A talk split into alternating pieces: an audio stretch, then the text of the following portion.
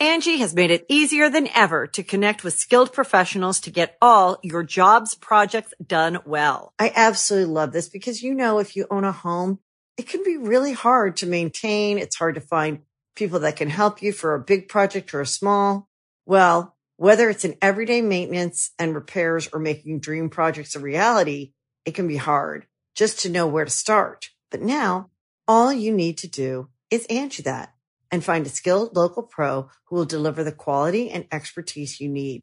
Angi has over 20 years of home service experience and they've combined it with new tools to simplify the whole process. Bring them your project online or with the Angi app, answer a few questions and Angi can handle the rest from start to finish or help you compare quotes from multiple pros and connect instantly, which means you can take care of just about any home project in just a few taps. Because when it comes to getting the most out of your home, you can do this when you Angi that. Download the free Angi mobile app today or visit Angi.com. That's A-N-G-I dot com. Greetings, humans. You have entered the command zone, your destination for all aspects of Elder Dragon Highlander. Enjoy your stay.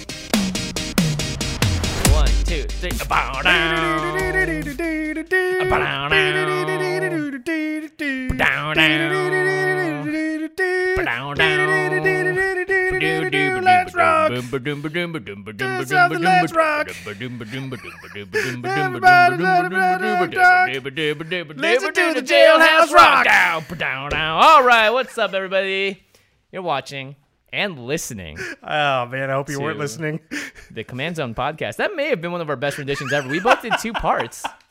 We didn't say a single word until the chorus. Uh, I'm your host, Jimmy Wong. How's it? It's Josh Lee Kwai. If you couldn't tell already, we're doing a breakdown of Josh's deck that he played in the last Game Knights. It's Grenzo Dungeon Warden, the Jailhouse Rock Edition. Yeah, he's the warden. Yeah. So- Elvis is the warden. Elvis right? is yeah, pretty sure. Yeah. uh, yep, we're doing a breakdown of the deck I played in the most recent Game Knights, inspired by a deck uh, that I saw Mel Lee play. Yeah, not to mention this deck comboed off pretty hard, like three or four times, even through a bunch of Ixidrons. Make sure you watch the episode if you haven't. Before we get into it, though, uh, this show is sponsored and brought to you by CardKingdom.com slash Command Zone. That's right, that's the affiliate link. You should use that link the next time you are going to buy Magic singles, sealed product, and anything else. They've got tons of stuff on the website, very fast shipping, great customer service. Can't recommend them enough. CardKingdom.com slash Command Zone. And our other sponsor, Ultra Pro, has some awesome new products out. First of all, Relic tokens, which we've been talking a lot about lately. Very cool, help spice up your battlefield. And they just announced they're coming out with 100 packs of Eclipse sleeves. I know, of course, all of our fans are Commander players, and they've been asking for packs of 100 for a while now because it is a little bit inconvenient to buy. two 60s. or they're 80s, 80s, right? two and you'd have to buy like five 80s to make an even 100 amount. So they're coming out with packs of 100, which very excited for. So Yeah. good on you, Ultra Pro. A and the plus. final way to support the show is directly on patreon.com slash command zone. Big shout out to all our patrons who are awesome. And in particular, this episode, as with every episode, we're calling out one lucky patron. This patron is dedicated, or sorry, this patron, this show is dedicated to Jeremy Jeremy Gri- Gribus. Gribus or Gribus. Gribus. Gri- Gribus. Gribas. G R Y B A S. Yeah, cool. Jeremy, you rock. That you do. All right, well, let's just jump right into it. Uh, Grenzo Dungeon Warden. All right, cool. Thanks so much for listening, guys. Moving on to the end step where we talk about something cool outside the world of magic. So, So- yeah, let's read Grenzo really quick. We're gonna do a breakdown of this deck. Um, again, it was I saw um, Mel Lee play a version of this deck against me, and I was like, wow, that is really cool. Now she had a vampire tribal build, which is very unique. Um, I went a different route, but I was inspired by her, and I wanted to give her a shout out. So Grenzo Dungeon Warden costs black, red, and X. It's a 2 2 legendary creature, goblin rogue, but Grenzo enters the battlefield with X plus 1 plus 1 counters on it. So if you pay 3, it's a 3 3, 4, it's a 4 4, 5, it's a mm-hmm. 5 5. It scales. And then it has an activated ability. You can pay 2, and you don't have to t- tap Grenzo or anything like that. So you can do this as many times as you have 2 generic mana. Pay 2, colon, put the bottom card of your library into your graveyard. If it's a creature card with power less than or equal to Grenzo's power, put it onto the battlefield. So Grenzo cheats things into play. There's also a little bit of like putting cards into your graveyard. Mm-hmm. So that's a thing um, that you can also take advantage of. and putting cards from your graveyard onto the bottom of your library. Very few cards interact with the bottom of the, li- the library. I mean, It's Grenzo doesn't put things from Right. the graveyard onto the bottom. That's gonna- a thing you do. Yeah, Yeah. it's a thing you do. Um, well, importantly, Grenzo at base is a two mana two two. Uh, so that is kind of where this deck functions at its best. Yeah, that's a really good point. I think a lot of people don't sort of get that about Grenzo when they first look at him, which is that you don't have to pay anything for X. And in fact, the way I built the deck was so that most of the creatures are two power or less, so that you don't have to pay anything for X. Now you can, and there's a few creatures that will take advantage if he's a little bit bigger, but in general, I wanted it. If he's a two-two, he still can get most of the creatures that are in the deck cheated out into play. Yeah. Um, and we should say, and we always say it, but it's it's worth reiterating, I guess, because we always do.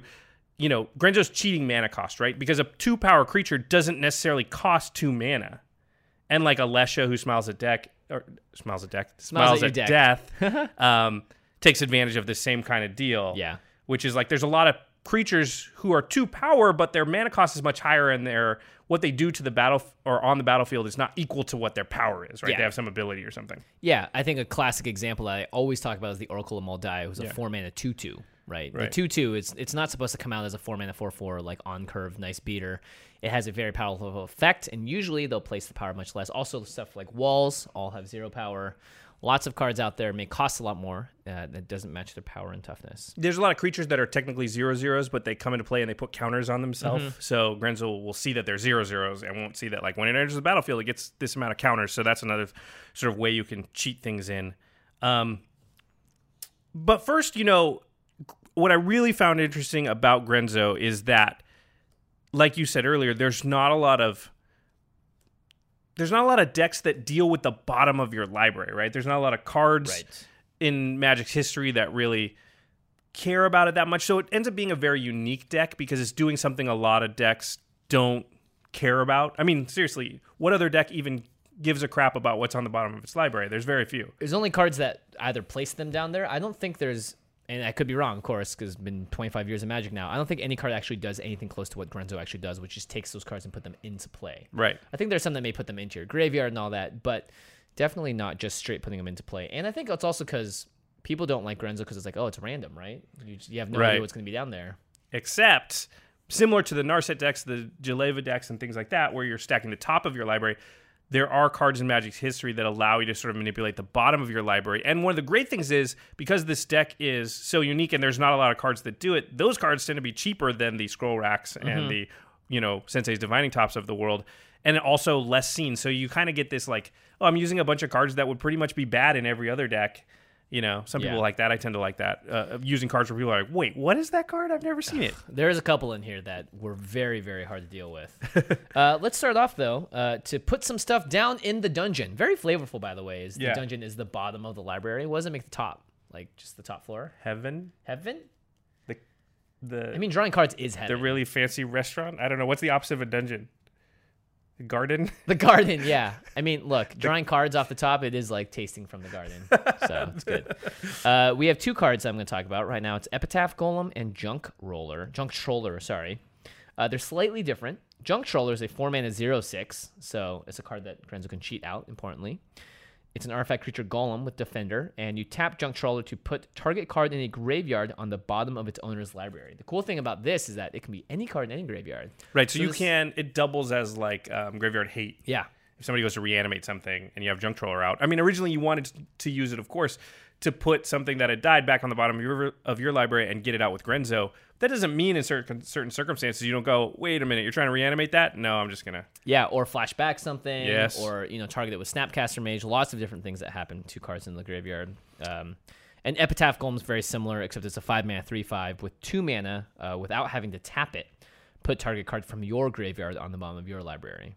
Yeah, and Epitaph Golem, like you said, you can use it over and over. So if you have four mana, you can kind of maybe continue to do the thing, which is very The powerful. thing, Yeah.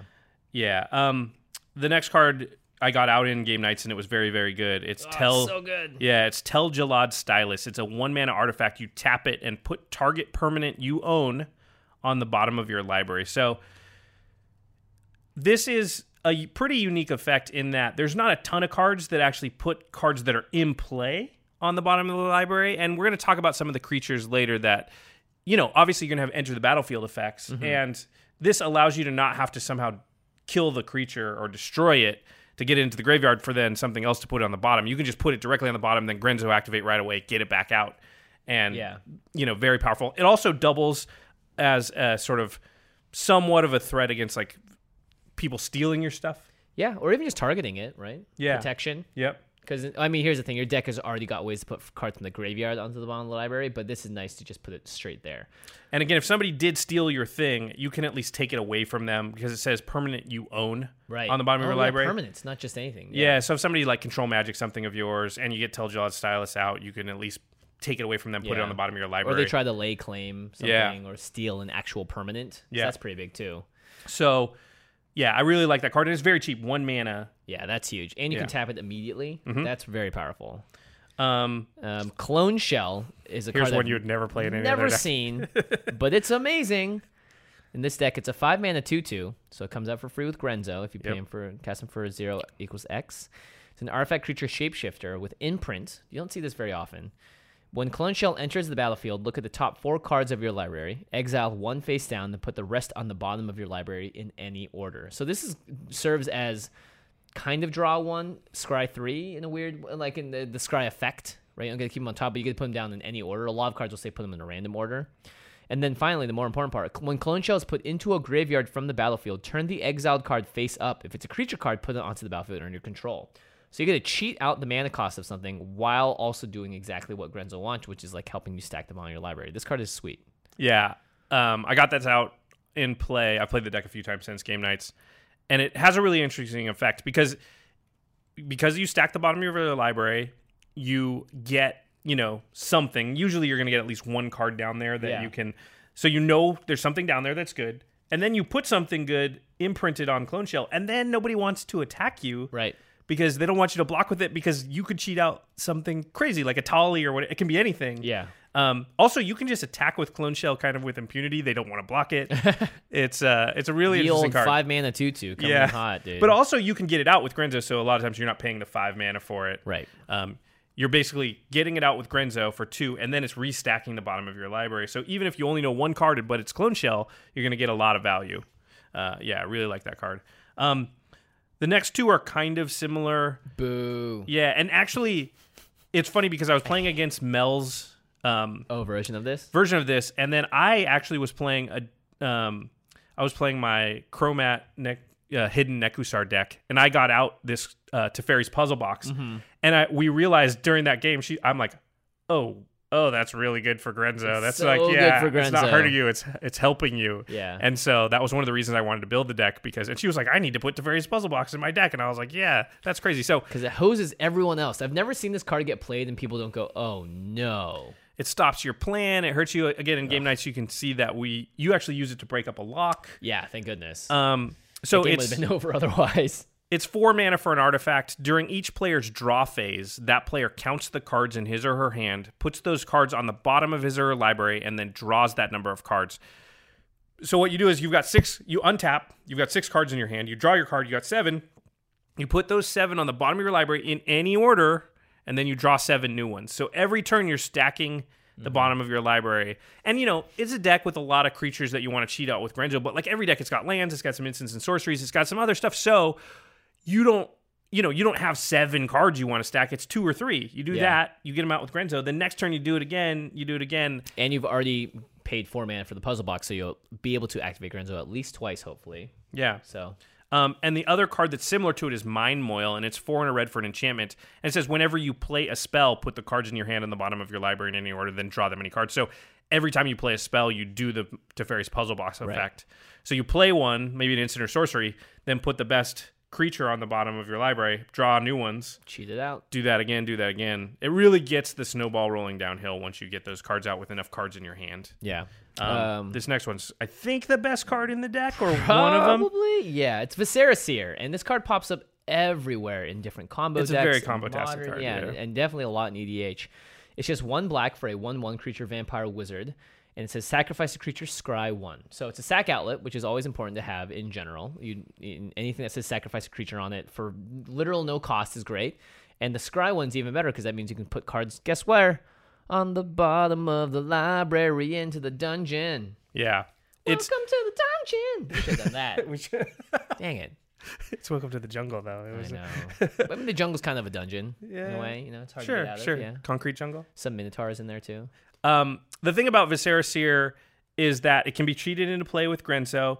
Yeah, and like Right. you said, so the sack outlet part's actually really important because most of the ways, you know, Epitaph Golem, Junk Troller, you have a lot more ways to get the creature from the graveyard back onto the bottom of your library than from play. So a lot of times you're like, I wish I could get this creature into the graveyard because that will allow me to put it back on the bottom of the library and, Right. and use it again. And so Viscera Seer serves two purposes in that you do that and then you actually get to scry and say, well, is the top of my library even better than that card? Then I'll put it down there on the bottom so Grenzo can get that out. And you don't want to be drawing those cards, honestly. Yeah, eh, yeah, exactly. Because a lot of them cost a lot of mana, and it'd be way cheaper to use Grenzo. In fact, you see at the end of the last Game Knights episode how in the very last, my very last turn, I'm able to churn through a ton of cards. Yeah, like 15 to 20. I yeah, because of Viscera Seer, so you can just kind of go through your deck really quick.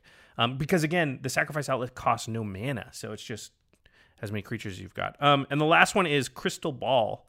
It's three mana for an artifact, and you can pay one, tap it, and scry two. So just very cheap once you get it into play to just scry two. This is just kind of a value card you could put in a lot of decks. I would say, Mm-hmm. you know, if you can't afford Sensei's Divining Top, this is a decent alternative totally. to that of just like evening out your draws. You know, maybe you need lands, whatever. And then of course in Grenzo, you care about what's on the bottom. So scry in general, just very good in Grenzo. Treasure Map as well is, is a new card that does a similar thing. Um, all right. Well, want to talk about how this is card draw?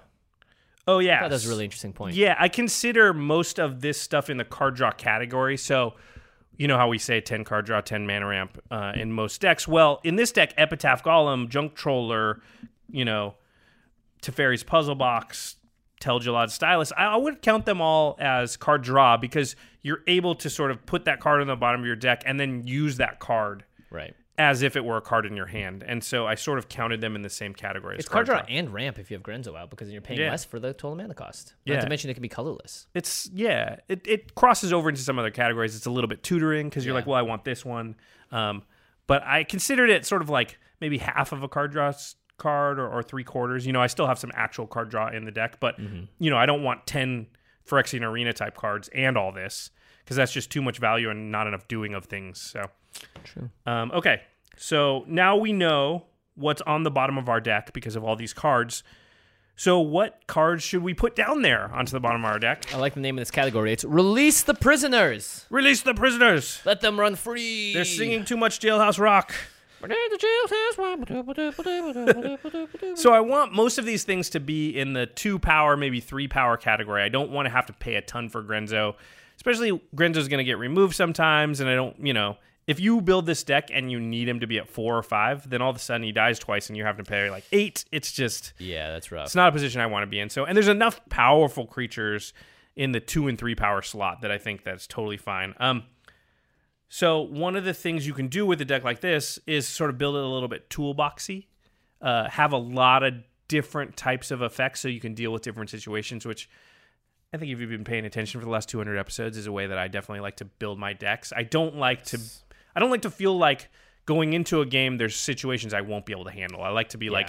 If somebody gets a lot of creatures, I have an answer for that. If somebody gets Yeah. one big creature, I have an answer. If they do this, I have an answer somewhere in my deck. Mm-hmm. Um, It's very powerful, obviously. Um, so you want to talk about killing things because that definitely happened a lot in last Game Knights. Actually, when you started, when this started to happen, I went, "Oh no, I'm I might lose, and this is gonna be an embarrassing loss." I think I was gonna win. I was gonna knock you out that turn. Yeah. Until the Rite of Replication with the Ixidron happened. Sorry if you haven't watched Game Knights uh, yet. Well, it's been a couple weeks, so it's your own fault. Um, yeah, that was Spoiler alert! It's yeah, a good one. That was a turn where I thought I was gonna be able to win, uh, except for Gabby decided that she had a she had she had a pretty good play. So Turns out the deck with all the instants is gonna have is some. gonna answers. have some answers. Yeah. yeah. I, I don't think I was gonna win, but I was gonna knock you out. Um, Hey, whoa, whoa. I mean, you were ki- you were way ahead at that I point. mean, maybe. allegedly. Um, so yeah, there's some cards, of course, that sort of kill other cards or destroy other cards. So there's Shriek Maw, there's Nekrataal, and there's Duplicant. All kind of do the same thing in different ways. Um, Shriekmaw and Nekrataal destroy creatures that aren't black, aren't artifacts.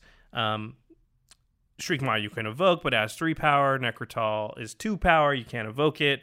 Duplicant is a two power creature that exiles Yeah, very a card and then takes its power and toughness.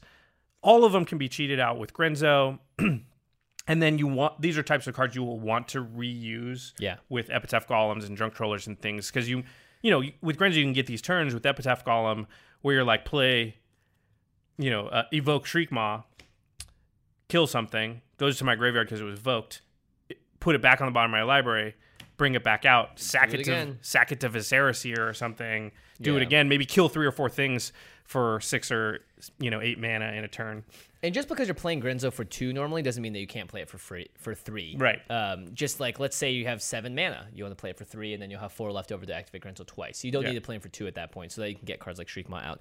You can also get cards like Fleshbag Marauder, two in the black, three one. When Fleshbag Marauder enters the battlefield, each player sacrifices a creature. If you can just get someone with this, like on the stack, they have a Voltron commander or something, and they're playing a card while it's being cast. You whoop get Fleshbag out, Fleshbag out. You can really host some people. I, I I found that edict effects are surprisingly effective when they do work. I mean, that's obviously a true, like a very obvious sentence, but they can really host people because sometimes people just spend twenty mana, ten mana in the turn and cast Warren one huge thing. Yeah, yeah. Warren Klex or whatever. Yeah, and I like what you said there on the stack because Grenzo gives you a unique ability to get creatures out at instant speed, right? Because his ability is an instant. So Fleshbag can come out at a time in response to something and really hose them. They're about they go to Yeah. equip something or whatever. Also, same deal. Epitaph Golem, Junk Trollers, Tel-Jilad Stylus, that kind of thing can give you the ability to play two or three Fleshbag or play the same Fleshbag Marauder two or three times in a turn and you can just hose people's boards because you're sacking the fleshbag marauder every time, but they're sacking real stuff. Um, and a lot of times people are insulated from the first or you know the first one, but by the third one you're getting to real creatures that they don't want to lose. Yeah, generally. yeah. unless you're playing like a token deck. Yeah. But in general, like I rarely have more than two or three creatures on the battlefield at once. I feel like. Yeah, and, and by the time you know, like you're there's usually like okay, one that's not so bad, but the second one you're like crap. Yeah. and the third one a lot of times that's just your board. Um, Or your commander. That that feels the worst. Okay, so the next one is sort of the anti-artifact, one of the anti-artifact toolboxy cards. It's Tuktuk Scrapper. It's um it says when it enters the battlefield or another ally you control, sorry, you can destroy target artifact. If the artifact is put into a graveyard, then Tuktuk Scrapper deals damage to that controller equal to the number of allies you control. So probably going to be one because Yeah. not like you have a lot of allies, but it's a sort of ETB shatter. Very good card in Kiki Jiki. Mm-hmm. That's for sure. Kiki is another card that could go in this deck. We'll Yes. talk at the end about. Um, I don't think I built a sort of hundred percent power level Grenzo. I, I, I aimed for Yeah. you know s- what uh, Jason Alt would maybe call seventy five percent. Although I don't, I don't know exactly. Somewhere in that range though. Next up, we have Gary, Merchant of Asphodel, three black black for a two four creature zombie. Now this card is very good, especially in the two color deck. When Gary or Gray, Merchant of Asphodel, enters the battlefield, each opponent loses X life, where X is equal to your devotion to black, and then you gain life equal to the life lost this way. So you could drain the entire table for two each. You get six total, and you gain six life. That's pretty good. Um, That's just if By himself. If Gary's the only, but you're gonna have Grenzo out. Yeah, so so, it's at least three. three. which means if it's four player game, that's nine life and three damage to everybody. I mean, I've been killed by by Gary many times where it's Yeah. like they just have twenty devotion to black. well, usually they'll devotion you, and then they'll also swing with all the creatures and stuff if they Yeah. can. So there's just a lot of damage coming your way. Again, if you, let's say your devotion was like modest, like five or 6 Uh-huh. right? You get Great Merchant out, that does five to everybody. You gain fifteen life. Do it again Stylus. with Tel-Jilad. Do it again with Epitaph Golem. or even like a sack outlet and then a epitaph golem or whatever. you Yep. know? Just- maybe play G- Gary three or four times in a turn. That could be twenty damage to everybody. That'll that'll end a lot of games. Not to mention you gain sixty life or so. Yeah. In that instance, yeah. I mean, and and that's just I think pretty modest. You could obviously do a lot if you have a big board. It can just be a game ender. Um, another one, a new one I wanted to talk about. I was really excited, and I haven't got it out yet, but I think the card's awesome. Is Twilight Prophet? It's two black black for a two four vampire cleric has flying, has ascend. To remind you, if you control ten or more permanents, you get the city's blessing for the rest of the game. So at the beginning of your Blessed. upkeep, if you have the city's blessing, you reveal the top card of your library and put it into your into your hand, and then each opponent loses X life and you gain X life, where X is the card's converted mana cost. You know, one thing I liked about this is a two four, so I can sneak into play with Grenzo, and I can do it on the end step before my turn because it's the type of card where like if you play it and then just hope to get around to your side. It's probably not going to last. Yeah, exactly. Unless there's no ascend. yeah. So it's a really good card to sort of sneak out on the end step before your your turn. Get at least one activation, get an extra card, you gain some life, you deal damage to everybody. Yeah, not to mention this paired up with um, Gray Gary and Yeah, stuff. because Like, it's it- too too it's black. Definitely one of the best ways to win commanders. When the first time I played, I played against Kokusho for the first Yeah. time, and I found out just how good it is when you get a gain life equal to life lost this way because it's three times what you're draining other people for. So the the swing is actually huge in terms of how much life you gain and how much everyone else is losing. Yeah, you'll notice they've sort of gone away from that. They don't word the cards the same way Yeah, anymore. no more each opponent's just one target opponent, and then you gain life equal to life lost this way. or they say like when this comes into play, deal one damage to each opponent and you gain one life. yeah, exactly. You know, you don't gain the life lost this way. So Yeah. um, you know that's powerful because they've kind of started to shy away from it. The other thing I would say is there's a lot of scry in the deck because scry is good with Grenzo, so you can set the top of your library with scry also, which means you can get like a big card there if you want to do a lot of damage with Twilight Prophet and, and gain a lot of life. So Right.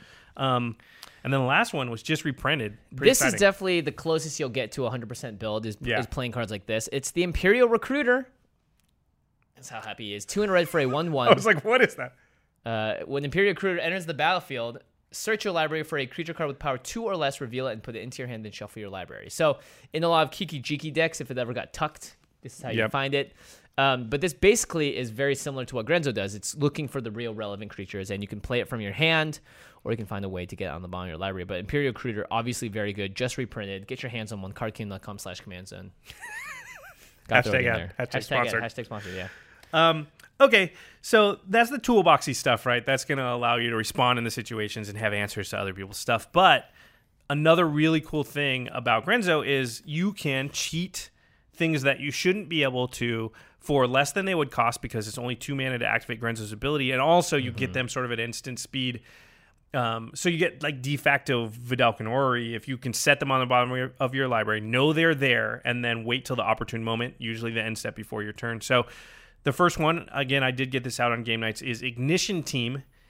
Now this card usually costs five red red, so that's seven mana. Jeez. But Grenzo can get it out for two, mana because it's a zero zero Goblin Warrior. But it says when Ignition Team enters the battlefield, or sorry, it says Ignition Team enters, the, the battlefield, battlefield. with X plus one plus one counters on it, where X is the number of tapped lands on the battlefield. So yours and your opponent's, every one of the tapped lands gets counted up, and then that's how many counters it gets. Usually, you know, I think it was 22 in our game. Yeah, it was a big one. Yeah, and you can tap all of your lands in response, float the mana, whatever, to make sure that your lands are tapped. Um, so you you can get a twenty or twenty five, or I think Sean Main played this against me once, and it was like a thirty four power creature. yeah, Was he able to use the second ability to end the game? yeah. So here's the. I don't think he he was, but um, it was scary. So the second ability is actually very relevant too, because Ignition Team. This was how I was going to knock you out of that game. So Right, make a bunch of lands. yeah, so its ability is you pay two in a red and you remove a 1 1 counter from Ignition Team, and then target land becomes a 4 4 red elemental creature until end of turn. It's still a land. So you can turn your lands for three mana into four-fours, and you can swing with them, which is really good if you have a bunch of mana. Also, I like the ability to sort of sort of hold my opponents hostage for board wipe. So Right. if you're going to board wipe, fine. I'm going to turn three of your lands, and you're going to lose lands in that exchange. Yeah, that's actually a really powerful thing. And I remember when it happened in the Game Knights, we all stopped and had to like figure out the math together and what you could do to other people's board wipe stuff. Also, because we all thought Kenji had a board wipe at that point. Yeah. Um, but yeah, that's definitely very powerful. I mean, three mana is a lot, I think. Yeah. But four fours, and they all are dangerous. Yeah, I really like using it sort of on your opponents more Yeah. than yourself. But in a pinch, you know, you got 12 lands or so, being able to turn three of them into four fours and swing for that extra 12 damage does matter. Yeah. And that in that game, I was going to do that. Like, I was like, remove three of your blockers. I had a ton of stuff, and I was just going to swing out uh, because I Tree of Perdition to put you down to five. right, right. So, speaking of Tree of Perdition, Speaking of Tree of Perdition, this is another great card in the deck, obviously. It's three in the black for a creature plant that's a 0 13 with Defender, and really interesting, you tap it to exchange target opponent's life total with Tree of Perdition's toughness. Now, the reason that this is weird, and people get this wrong all the time, is that it's not that it just gives it Tree of Perdition's toughness, right? You can tap this, make someone go down to 13, But Tree of Perdition toughness turns into their life total. So it could be a 0 40 if they haven't taken any damage. Yep. And then you can give someone 40 life. Yep. So- now it's target opponent, so you can't then use it on yourself, Right. which is a little bit disappointing. Um, But in that game, it was going to be wildly relevant as you were going to take me down to five and then swing with a bunch of lands. And I'm pretty sure I would have been knocked out. But Gabby saved my life. Thank you so much, Gabby. Much yeah, thanks appreciated. a lot, Gabby. But again, this is a card that really benefits from being able to get it out at instant speed. Because the tree, if you just play it on your turn, ain't nobody letting that thing live. They, Yeah. All the board wipes, the single target removal is coming out. Nobody wants to go to 13. Yeah, it's like that's the same reason that Sorin is so good that Yeah. when the one takes you to 10 because you can play it and use it pretty much immediately. Tree Yeah. of Perdition, you end step it with Grenzo. Yeah, so end step, it comes out, and then you untap, and now it basically is like pseudo haste. And you can put somebody to 13 right there and sort of get them out of nowhere where they thought they were at so much life. Yeah. Um, you know, maybe infinite life or something like that. Boom, no, you're at 13. And then the Tree of Perdition is just the biggest arbitrary number in the world. I mean, that's pretty great. So, um, yep.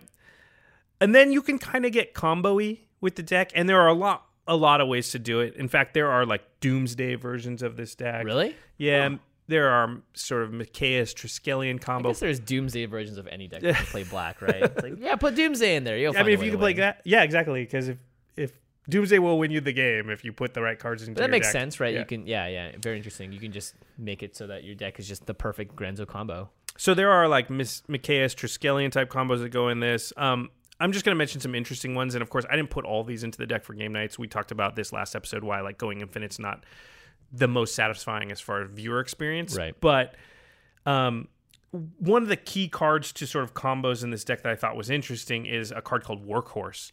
So Workhorse is six mana for a zero zero, kind of like Ignition Team, but it comes into play with four plus one plus one counters on it. So it's a four four, um, even though it counts for Grenzo's ability as a zero zero. But then it says you can remove a plus one plus one counter from Workhorse and add one colorless mana to your mana pool. So what you end up doing is gaining mana on the exchange. So you pay two mana with Grenzo to get it out into play. Take four counters from it. It goes to your graveyard. You've gained two mana because you, you paid two, but you got four back.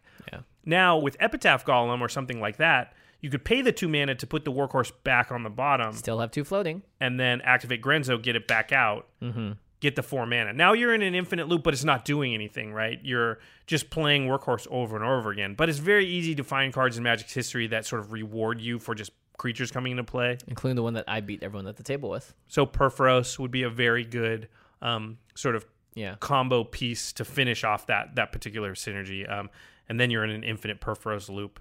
Uh, you can do it also with a, another card, and it takes a few more pieces. There's Priest of Urabrask. There's also a Priest in Black. I forget what it's called, but they both do the same thing. They cost two, and um, in this case, two and a red. It's a two-one, and when it enters the battlefield, you gain red, red, red. So three red to your mana pool. Um, you can kind of it takes some more pieces, but you can get into a similar loop as with Workhorse, or you can just say, "I'm just doing it for value, and this creature is just going to get me two mana sometimes." Well, priest Or one uh, mana, works sorry. really well with something like ignition team. If Yep. you make it arbitrarily huge, you know, so you have like, oh, I can make twenty two things land. Oh, sweet, at instant speed, great. Yeah, and and again with the ability to put it back on the bottom of your library, maybe you do it to, you know, you you get it with Grenzo, you're ahead one red mana. Tel-Jilad Stylus, get it. Now you're ahead two red mana. Like it's done some stuff, and if you can do that every turn, it just kind of gives you extra mana every turn. So it's interesting. You need a sack outlet maybe to get really crazy with it, or you need this first card. Um, so the last category we're going to talk about is more activations. Um, to get the most out of the Grenzo deck, you really want to activate Grenzo a lot. A lot. And you saw this in Game Knights how like I got to a certain point where like I didn't know what was on the bottom of my deck anymore because I got past the cards that I had stacked there. It doesn't mean Grenzo's bad in that situation because there's still like a one in three chance of getting something. You just don't know what it is. And more often than not, you're almost. I mean, I feel like there's always going to be a point where you have to do that in the Grenzo deck, where you're just like, hey, I got extra mana, but I don't have any way of putting it down there, or I've already Let's used my way already. Yeah, let's just see what's up. Yep, and and you can get great value that way. Yeah. And so there's a few cards in the deck that are just meant to sort of maximize your ability to activate Grenzo. And this first one is kind of like the colorless training grounds. It's Heartstone. It's three mana for an artifact. It says the cost of each creature ability requiring an activation cost is reduced by one, and this cannot reduce an ability's uh, cost below one. So it's always going to cost one, but it puts Grenzo's activation to just one mana, which is halving it, which is crazy. Yeah, just Be- going dop dop dop dop dop dop. Yeah, dop. now I got so seven mana and I can activate it seven times Yeah. rather than three times. That's a huge difference. Sol Rings in this deck though, right? Of course. Well, there you go. There's a perfect activation of Grenzo right there. Um, and then yeah, There's Thran Turbine, which is again one of my favorite costs for an artifact. Is one during your upkeep, you may add up to two colorless mana to your mana pool. This mana cannot be spent to play spells. That's nuts. so you just get you get a free activation of Grenzo during your upkeep every Yeah. turn, and it's one mana to put out. This is in the Thrasios deck too, Yeah, for sure. Probably, I mean, maybe maybe, yeah. you have other ways of getting. Janet, you want to get an infinite mana in that deck? yeah, Yeah, which you in Grenzo you could go for the infinite mana route and Right. just infinitely. Yeah, I don't. There's probably ways to make that make you win. But at one mana, it's definitely like an easy thing to get out, and if it just means a free activation of Grenzo, because for the most part, outside of a few cards, you don't really care if they come in, you know, end step necessarily as much. Think of it as like sort of draw you a portion of a card every turn, right? Because Yeah. Grenzo is going to have a chance at getting a card on the bottom of your library, even if you don't know Right. what it is. This is the best when you're blind picking at the bottom. yeah, because it's just like, well, I don't know, maybe I'll get something. And if it one out of three times, that means it's drawing me maybe a little more than a third of a card because it's actually casting the card too. Right. Maybe it's drawing Right, me half a card every turn for one mana. Uh, and the last one is sort of. We ended up putting this in a lot of decks these days. I feel like. Um, Yeah, it's interesting because I feel like this deck definitely uses this better than like my mono red burn deck almost sometimes. yeah, Just because it's Braid of Fire. you're guaranteed to be able to use You're it. guaranteed to be able to use it. It doesn't cost you a card out of your hand. It has a cumulative upkeep of adding a red tier mana pool, so it's going to go into two, then three, then four every single upkeep. And this used to be bad because you would have this thing called mana burn, where you'd get hurt by mana that you didn't spend as phases ended. Like you had generated too much magic and it like sizzled and like, like ah oh darn it went a little too ham there. um, but that doesn't exist anymore. So Braid of Fire is great for decks that have a lot of instants uh, that want, that can play stuff during the upkeep, and Yep. Grenzo can also activate during the upkeep. I'd say any commander that's in red that has a mana costed ability, then Oh, Braid yeah. of Fire goes in there. Jhoira, it's very good in Jhoira. Because, like you said, you're going to generate a ton of mana in your upkeep that you have to use before you draw your card. And if you have activated abilities, you just dump it in there. So if you could put it in a deck with Thrasios because of partner com- uh, mechanic, you know, having some red, then it's very, very good um, there as well. So, all right. You know, one thing I wanted to say that we're gonna we're done with the deck tech here. Um, That's why I'm shuffling. The it's really a it's in the in the um was it the commander deck building template we talked about how there's like different types of decks yeah. and I'd say most commander decks fall into the sort of value attrition, you know, Mm-hmm. based uh, strategy. And Grenzo is like that to a T. It's very like, you know, generate value more than the other decks because I'm paying two and using a bunch of tricky stuff Right. to like get a card into play that costs seven. It's definitely a combo deck as well because you need to have several things in play. At the same time, you can build the combo in different ways. Yeah. Right. If you have Braid of Fire and the other card that we were talking about, Thran Turbine, then you can just start doing it. Yep. Without having to worry about it. Otherwise, you need to have all these other pieces out. Um, but you can still. It, it's cool because one doesn't necessarily depend on the other to make it work. The and if you have both, then you're really doing yeah, it. yeah, yeah, yeah. Which is cool though because I like redundancy in decks. We always like to say that you know make sure your deck can do the thing it wants to in different ways. And this one definitely. I mean, you saw it worked through Ixidron because you could sack the creatures, put them in the lab, put them on the bottom. It was very intense how that worked out for you. I, I will say that actually made me think the deck was better than I thought because I can't think of really a worse card for the deck than Ixidron Yeah, because it flips. They don't have their abilities, and the abilities is is what you want them to be Means doing. and yeah. the fact that it could recover from it a couple of times before it finally was like, okay, you got me. yeah. Um, But even then, it still had a fighting chance at the end. Yeah. it went out kicking and screaming. It wasn't just like a. Oh well, I. It wasn't like a hope. Hope my top deck's good enough to somehow beat your board. It's yeah, it was no, like, well, are- I'm going to churn through and look for something. Maybe yeah, I'll find something. A yeah. bunch of actual outs that this deck can have. Uh, the last thing I'll say that I like about the deck and made it particularly difficult on Game Knights, but is that's very challenging to play because Right. you are constantly having to remember the order of the cards on the bottom of your deck. This is something I didn't consider before we shot because I'm in an interesting position in Game Knights where I'm directing it, so I'm worried about what everybody else is doing just for camera. Just I Yeah. want them to play the card in the right place. I want them to make sure that they say it clearly what they're doing and why things are happening. And so if you saw the behind the scenes thing, I'm often asking people like it's not I'm not trying to tell them not to do what they're doing or change what they're doing, just how they're doing it because we shortcut everything in Magic. You're like, Yeah. um, I'll play this, and you put it. You know, let's say I'm going to swords to plowshares. You go, um, you just put the swords to plowshares directly in your graveyard, and you say kill that. Yeah, so, or, or you kind of do the thing where you like swords it, point it, and then throw it in your graveyard. Right. And you don't even say what the name of the thing is that you're targeting. So you just say that, you put it directly into your graveyard. So I can't have the card fly up. So in that case, I'd be like, okay, can you say, I'm going to Swords to Plowshares your ignition team and play it right here? Move your hand out of Yeah. the way. Make sure the card doesn't move too much after you play it. Oh, yeah, that's like a- small little details. Yeah, you have 80 things to keep track of. I was saying this too. Like the brain takes a toll after those. Oh, and you gotta start memorizing cards that are on the bottom of your library. Jimmy knows that like at the end of the day of every Game Knights episode, I'm like done. I'm like my brain's just done because I've been trying to hold so much information in my head. I, I'm and as the game's going, I'm like, oh, I got to remember to ask him about that. Yeah, I got to yeah, remember yeah. them to blah blah blah. So for me, the added weight of like, okay, it goes Tree of Perdition, then it goes Workhorse, then it goes This, Shriekmaw, yeah. then it's Itali was like the worst. I was like, crap, oh crap, oh crap, oh crap, oh crap. Don't forget. a few people did ask me, why didn't you play your stuff in instant speed? And I was actually trying to cut down on what I had to remember. So I was like, I'm going to just activate Grenzo twice now, get those two things into play because I don't think that information is. And then now I only have to remember two cards rather than four down there. Right, right. Yeah. But in playing it since Game Knights, like in real life uh, and normal games, um, I've really enjoyed playing the deck because of that. The mental gymnastics of like, okay. And then you have to really plan ahead because I'm going to put these four cards in this order. But what if something happens and now I wish this one was Yeah, in the yep, other position? yep, and yep. like, yeah, it's really That's cool. like the, the woes of scroll rack too. A lot of times, it's like, oh crap, what order did I put it in? yeah. Um, why? Ah, why didn't I put that second from the top instead of fifth from the top? It's not like Narset or Jeleva where it's just like it's gonna cast any number of them from Right. the top four. yeah. so So you actually have to memorize all those. uh, super fun deck. I would encourage you to build it and give it a shot. And it is different than a, than most like black red decks too. Which Oh, definitely. like. This Yeah. is the most value based black red deck I think I've ever seen. Like, Yeah. a lot of black red is about aggroing them out or doing stuff like Olivia stealing creatures or cheating mana cost with Rakdos, but Grenzo's got a whole different game plan. Also, Commander was printed in Conspiracy originally, so Yeah. a lot of love for that. See, no, it's Reprinted in M25, so you guys can get your hands on it now. Copies obviously surged in price after Josh played on Game Knights. I don't think I don't that's think true. that happened. I don't think that happened. yeah, that's another good thing. The deck is mostly cheap because a lot of the key pieces are not expensive. And Yeah. if some of the cards, the particular cards that you want to cheat into play, like the creatures, are a little bit expensive, well, those can be easily switched out. But Tel-Jilad, Stylus, Epitaph, Golem, they're never going up in price. Yeah, Nobody no, wants seriously. that stuff. So, um, well, until now. yeah, until now. Okay, to the listeners. I like this one. What commanders do you have that play cards that really wouldn't be good in any other deck?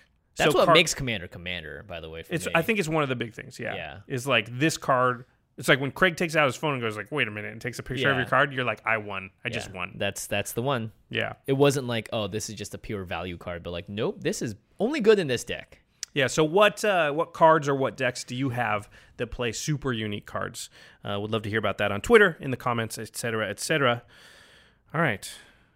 Now it's time for the end step, where we talk about something cool outside the world of magic. It's almost like the end step sneaks up on us every time. It's like right when I got to here, I was like, "Oh yeah, we did the end step." Dang Let's it! talk about fitness. Oh yeah. We've been, uh, well, you Jimmy. recently, yeah, I've been working on it real hard. L- uh, Uh, let's let's talk about your routine. Uh, give us a little flex, Jimmy. Jimmy, if you haven't noticed, yeah, Jimmy is he's been hitting it pretty hard. He's he's bulked up a bit a lot Every more day, tone, pretty more much working out every other day minimum since January 1st. now, um, how how uh like how much time at the gym? Or, Uh, you know, I have a trainer now, and one thing I learned is that boy, did I waste a lot of time at the gym before. Like it's so easy to go to the gym and just kind of loiter around or do whatever. spend most of your time resting. resting. Yeah, that's the big thing, right? You're like, I just did a set. Look at my phone, get on Twitter. Two hours later, I'm like, oh, maybe I should do another set. So having a trainer has been really nice because I get to ask him constant questions about like, why are we doing this? Why are we only resting so and so? Like, what's the pattern? Like, what what's the theory behind this? And he's very much interested in the science of all of it. So I take, I mean, I can get a full workout in in 35 minutes. Yeah, I'm a 40 minute a guy, 40 minutes a day, three times a week guy. Yeah. I've been doing that for a while now. Um, the big thing, and I'm I'm trying to bulk before I slim down, and I've gained 15 pounds since the beginning of the year. The big thing is like you can't rest more than 30, 40 seconds in between sets usually. Uh, and, and once you actually start resting more, you're not going to actually be doing as much for your muscles too. Yeah, and a big way you do it too is you sort of do opposing muscle groups so that while you're working Yes. one, you're resting the other, and that that's why you can sort of So yeah. it's not like I do a bench press and then 30 seconds later do a bench press. I actually go do something else 30 seconds later and then come back. And now my chest has had two minutes to rest. Right. Because I did. Yeah, you know. and you can find different ways to slot it in. Or, I mean, another big thing too is like you do shoulders and back on one day, you do chest and biceps on another, and you do your legs. And if you're really getting hard into it, you can do your legs and upper body workout the same day too. Um, I mean, the big thing for me too is just consistently eating. And I never thought I would say this, but I am growing tired of eating food. I will never say that. Well, here's the thing. I also just switched to a meal plan where now I'm making all my food in advance for the week, and it's Yeah, literally just chicken and vegetables or fish and vegetables, and it's not exciting.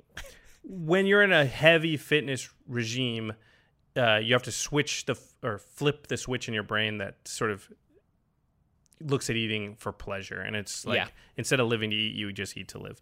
Yeah. Yeah, and it's more about hitting for me. Like I'm, I'm really strictly trying to like hit certain, Certain amount of calories and, and- and the big thing too now is cutting, making. It's called clean eating, and it makes a lot of sense, right? Ideally, as humans, you would be eating just clean, not preservative based, not too much sugar, not too much oil, salt, whatever food all the time. But that's also what makes a lot of food delicious Yeah. to our brains. It's so true. so it's tough because you just, I'm just sitting. What there about chunk- sriracha? Can you have sriracha? I can have s- amounts of sriracha. I think hot sauces. I alright. can't have ketchup because that's just filled Yeah. with sugar. Ketchup's horrible for you, actually. Yeah. But even the past two days and since I've started, I just sit there with like a chunk of chicken, and you're just like, you're just like, just chew it down, drink some water, get it down. when I was in extremely good shape years ago, I had I I lived in a condo and there was a restaurant like there's an alley be, behind my condo and then I could walk into the restaurant and like every day of the week they knew that they served vegan tomato soup and a chicken breast and that was my dinner like five days a week. Wow. chicken breast was nothing, so no salt, no pepper, no butter, nothing. And I would just come home and I put sriracha in both and I would just eat that and I would just like get through it. It was like not tasty Yeah. you know. But I would just get home and I was like, I don't know. I mean, there are certain things you can do a little bit of salt, pepper, vegetables. Like veggies are always going to be fine. Um, you just really have to just Veggies are actually great because Yeah. they fill you up, yeah, so you're not hungry. Yeah. Yeah, The the thing too is uh, I'm eating six meals a day right now, and yeah, because you're trying to gain. Yeah, but the thing is, at first I was like, I can't finish half of these, it's, and and almost immediately your body's metabolism actually starts speeding up because you're eating more consistently in smaller amounts, and it's all clean. So it's not like taking time to process all the oil or whatever uh, other garbage you get to put in there normally. Well, you look good, man. Thanks. I gotta say, I'm using you as motivation because there was like a Saturday, it was like a Friday. I'd skipped, and then it came Saturday, and I was like, I didn't want to go. You know, it's Saturday. And I was like, but Jimmy, man, he's going all the time. He, you got to go. And so I, so it actually got me on my butt, and I got to the gym. So And then you ate fried chicken afterwards. I ate Bonchon, yeah. Yeah. Because we were dri- literally driving home, and we looked over, and I was like, "Did that say Bonchon?" Yeah. I had no idea. Yeah, they they've opened up a few now in, in SoCal. It's amazing. Yeah, so that's another end step. Bonchon, which is a Korean fried chicken place. If Oh, there's it's one near you. B O N C H O N, it is extremely good. yeah, Um, little known fact about this world is that South Korea, Seoul has the best chi- chicken fried in the chicken in the Yeah, world. KFC does not stand for Kentucky Fried Chicken. It I stands really feel bad because there's going to be a bunch of people in the South that are going to be like, "No way!" But I'm sorry, but I've had chicken in both places, fried chicken in both places, and Yeah. and this the the South Koreans they know how to make fried chicken. It's really good. Yeah, not to say that Southern fried chicken Oh, is bad. You no, know, it's I amazing. love I love me some hot Yeah. chicken, but oh my goodness, I'm I, I love foods that taste slightly sweeter too, and and Bonchon definitely in like the sweet tanginess The soy uh, chicken. Oh yeah. my god But I like the spicy one too. Oh, in it's in so actual spicy in Seoul though, the, they cover it with like uh, leeks and like veggies oh and my stuff gosh, too. that sounds amazing. Yeah. Anyway, so you got two end steps for the price of one, and they're diametrically opposed. Wait, is Bonchon closed on Sundays? Um, I don't know because it was a Saturday when we went. It might be closed on Sundays. I, I'm trying to figure out what my cheat day is, and that's the thing I'm looking forward to most. Do you have a cheat day? I used to only have a cheat meal. Cheat You have meal? a whole day? Well, that's what my trainer said. Wow, you can get. I'm do a- eating six times a day, the healthiest food you've ever seen in your life. I hope I get a day. I'm just saying, you can do a lot of damage in one whole day. yeah, it's My true. theory was always you can only do so much damage in one meal. Yeah, it's a good point. Um, but he's he was like, you know, shock your system, give it something new to digest, so it doesn't get used to the old stuff. I'm like, yeah, you you you say that now. Have you ever seen the Rock's cheat meal? That's that's where it's at. Well, he only gets one per year though, right? Uh, well, yeah, but I'm sure he still. Ha- I mean, the thing is, Does is, he eat like two pizzas and like? yeah, it's two pizzas, like three like chocolate cakes, and like uh, it's amazing. But I think you have to do it. You have to shock your system a little bit, otherwise it does get used to the routine. I think. I don't know. I think that's just something we tell ourselves to allow us to eat two pizzas Yeah. in a day. I am saving a lot of money on food though, so that is nice. That is a good upside.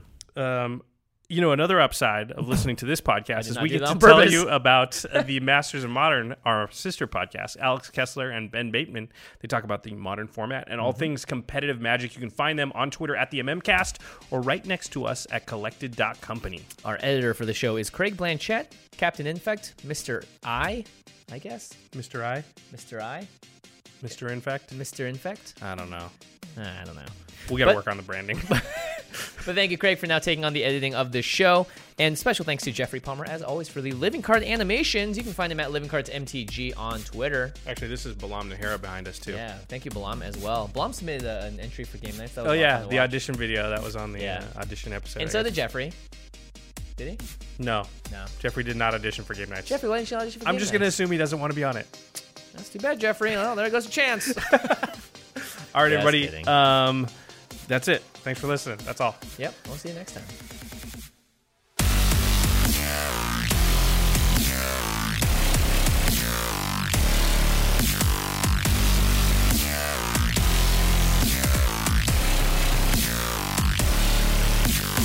Thank you for your attention. For further inquiries, send an email to commandcast at rocketjump.com or ask us on Twitter at JF Wong and at Josh Lee Kwai. See you later, alligator. Greetings, humans. Angi has made it easier than ever to connect with skilled professionals to get all your jobs projects done well. I absolutely love this because, you know, if you own a home, it can be really hard to maintain. It's hard to find people that can help you for a big project or a small. Well, whether it's in everyday maintenance and repairs or making dream projects a reality, it can be hard just to know where to start. But now all you need to do is Angi that and find a skilled local pro who will deliver the quality and expertise you need. Angi has over 20 years of home service experience and they've combined it with new tools to simplify the whole process. Bring them your project online or with the Angi app, answer a few questions and Angi can handle the rest from start to finish or help you compare quotes from multiple pros and connect instantly, which means you can take care of just about any home project in just a few taps. Because when it comes to getting the most out of your home, you can do this when you Angi that. Download the free Angi mobile app today or visit Angi.com. That's A-N-G-I dot com.